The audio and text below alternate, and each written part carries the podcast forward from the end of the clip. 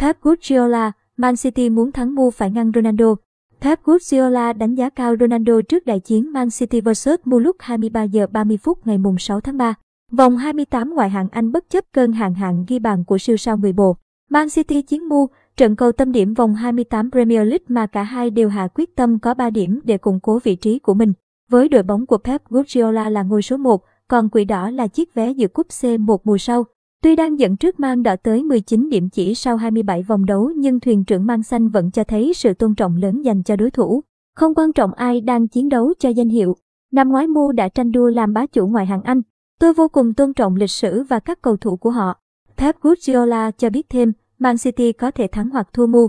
Hôm nay chúng tôi tập luyện theo cách chúng tôi phải chơi, giành chiến thắng trong các tình huống trong mọi thời điểm. Tôi biết điểm yếu và điểm mạnh của Mu.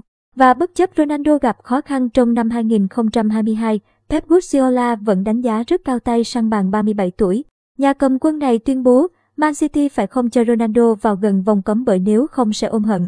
Cùng với Messi, Ronaldo là hai cầu thủ vĩ đại nhất trong 15 năm qua. Những gì họ đã làm được, thật khó để chúng ta gặp lại lần nữa. Ronaldo là tay sang bàn thiện xạ và không cần giấu giếm niềm vui được xem cậu ấy chơi bóng trong những năm qua. Đấu mu, Man City phải chơi bùng nổ, theo cách mà chúng tôi muốn và phải tận dụng hết khả năng phòng ngự để không cho Ronaldo tới gần khu vực cấm địa. Nếu không rất khó để ngăn cản cậu ấy. Tôi nhớ ở trận đấu giữa hai đội tại Old Trafford, lúc Man City đang dẫn 1-0 và kiểm soát bóng. Ronaldo đã tạo cơ hội nhưng may là Ederson đã thực hiện pha cứu thua đáng kinh ngạc. Cậu ấy suýt ghi bàn. Đó là phẩm chất và khả năng ở trong con người Ronaldo rồi. Do vậy, Man City phải kiểm soát cậu ấy. Ronaldo đã quen với những áp lực rồi và sẽ biến nó thành phản ứng tích cực.